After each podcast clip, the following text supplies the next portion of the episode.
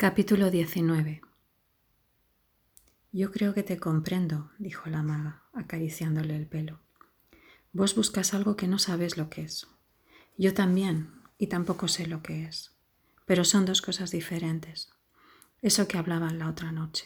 Sí, vos sos más bien un Modrián y yo un Vieira da Silva. Ah, dijo Oliveira, así que yo soy un Mondrian. Sí, Horacio.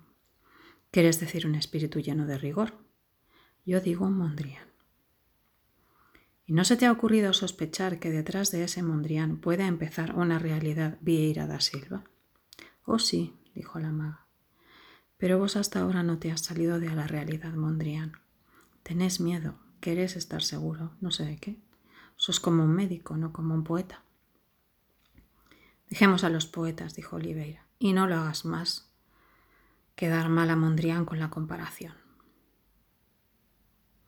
Mondrian es una maravilla, pero sin aire. Yo me ahogo un poco ahí dentro. Y cuando vos empezás a decir que habría que encontrar la unidad, yo entonces veo cosas muy hermosas, pero muertas. Flores disecadas y cosas así. Vamos a ver, Lucía. Vos sabes bien lo que es la unidad. Yo me llamo Lucía, pero vos no tenés que llamarme así, dijo la maga. La unidad, claro que sé lo que es. Vos querés decir que todo se junte en tu vida para que puedas verlo al mismo tiempo. Es así, ¿no? Más o menos, concedió Oliveira. Es increíble lo que te cuesta captar las nociones abstractas. Unidad, pluralidad. ¿No sos capaz de, de sentirlo sin necesidad de ejemplos? No, no sos capaz. En fin, vamos a ver. Tu vida. ¿Es una unidad para vos? No, no creo. Son pedazos, cosas que me fueron pasando. Pero vos a tu vez pasabas por esas cosas como el hilo por esas piedras verdes. Y ya que hablamos de piedras, ¿de dónde sale ese collar? Me lo dio Sip, dijo la maga. Era de su madre, la de Odessa. Oliveira cebó despacito el mate. La maga fue hasta la cama baja que les había prestado Ronald para que pudieran tener en la pieza a Rocamadur. Con la cama y Rocamadur y la cólera de los vecinos ya no quedaba casi espacio para vivir. Pero cualquiera convencía a la maga de que Rocamadur se curaría mejor en el hospital de niños. Había sido necesario acompañarla al campo el mismo día del telegrama de Madame Irene. Envolver a Rocamadur en trapos y mantas, instalar de cualquier manera una cama, cargar la salamandra, aguantarse los barridos de rocamadur cuando llegaba la hora del supositorio o el biberón, donde nada podía disimular el sabor de los medicamentos.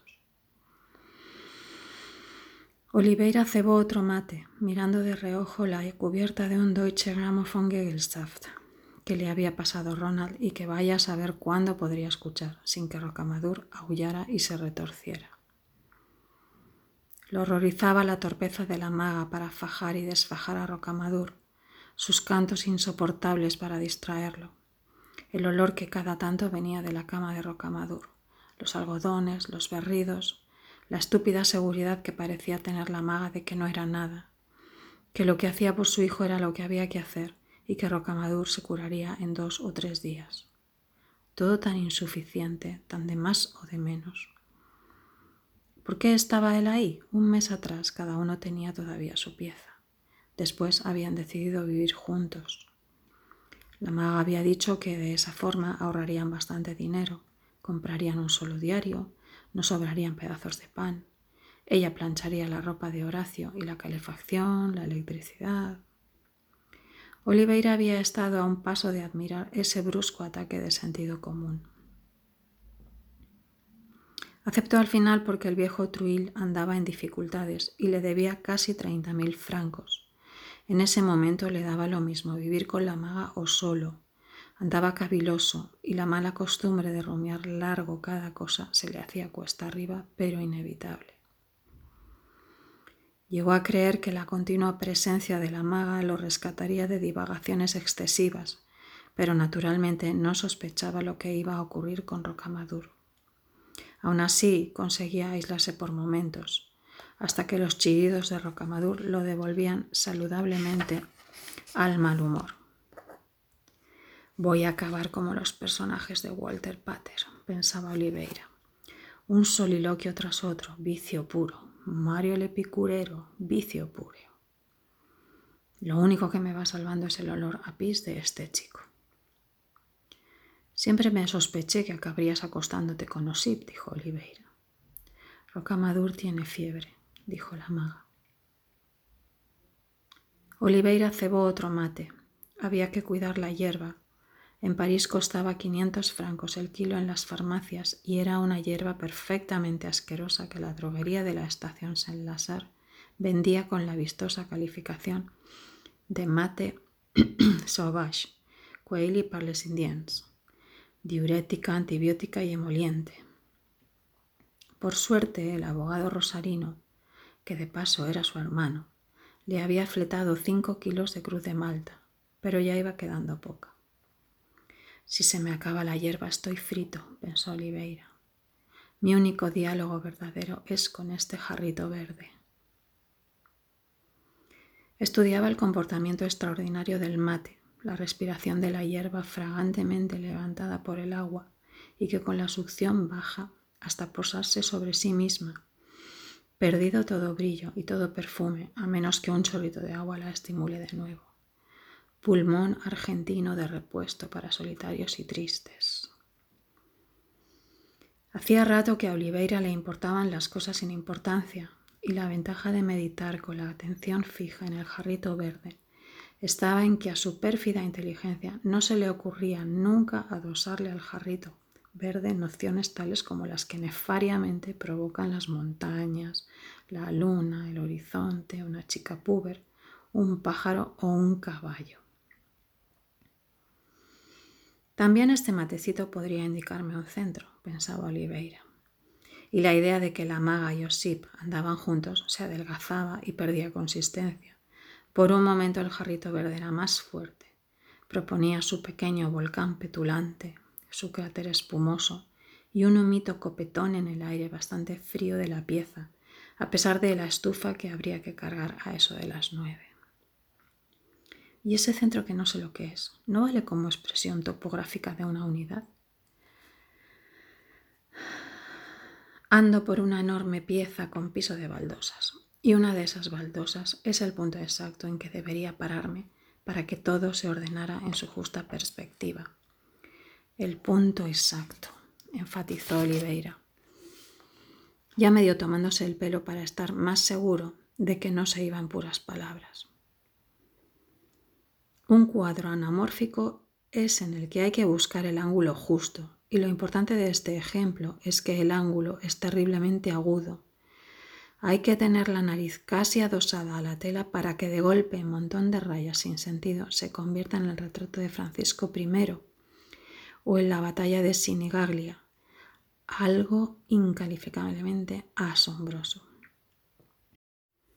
Pero esa unidad, la suma de los actos que define una vida, parecía negarse a toda manifestación antes de que la vida misma se acabara como un mate lavado.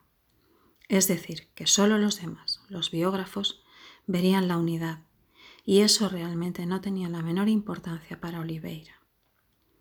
El problema estaba en aprender su unidad sin ser un héroe, sin ser un santo, sin ser un criminal, sin ser un campeón de box, sin ser un prohombre, sin ser un pastor. Aprender la unidad en plena pluralidad, que la unidad fuera como el vórtice de un torbellino y no la sedimentación del matecito lavado y frío. Le voy a dar un cuarto de aspirina, dijo la maga. Si conseguís que la trague sos más grande que Ambrosio Paré, dijo Oliveira. Venía a tomar un mate. Está recién cebado. La cuestión de la unidad lo preocupaba por lo fácil que le parecía caer en las peores trampas. En sus tiempos de estudiante, por la calle Viamonte y por el año 30, había comprobado con, primero, sorpresa y después ironía, que montones de tipos se instalaban confortablemente en una supuesta unidad de la persona que no pasaba de una unidad lingüística y un prematuro esclerosamiento del carácter.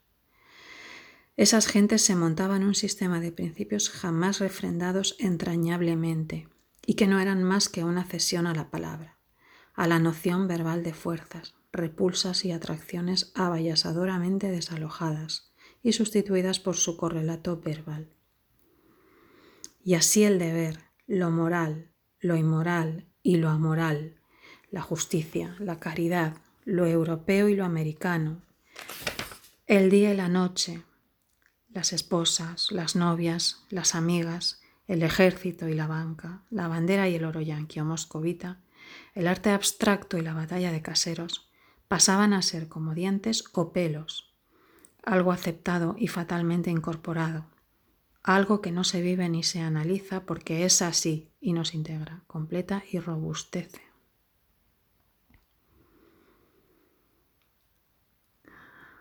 La violación del hombre por la palabra, la soberbia venganza del verbo contra su padre, llenaban de amarga desconfianza toda meditación de Oliveira, forzado a valerse del propio enemigo para abrirse paso hacia un punto en el que quizá pudiera licenciarlo y seguir. ¿Cómo y con qué medios? ¿En qué noche blanca o en qué tenebroso día? Hasta una reconciliación total consigo mismo y con la realidad que habitaba. Sin palabras, llegar a la palabra, qué lejos, qué improbable, sin conciencia razonante, aprender una unidad profunda, algo que fuera por fin como un sentido de eso, que ahora era nada más que estar ahí tomando mate y mirando el culito al aire de Rocamadur, y con los dedos de la maga yendo y viniendo con algodones, oyendo los berridos de Rocamadur, a quien no le gustaba en absoluto que le anduvieran en el traste.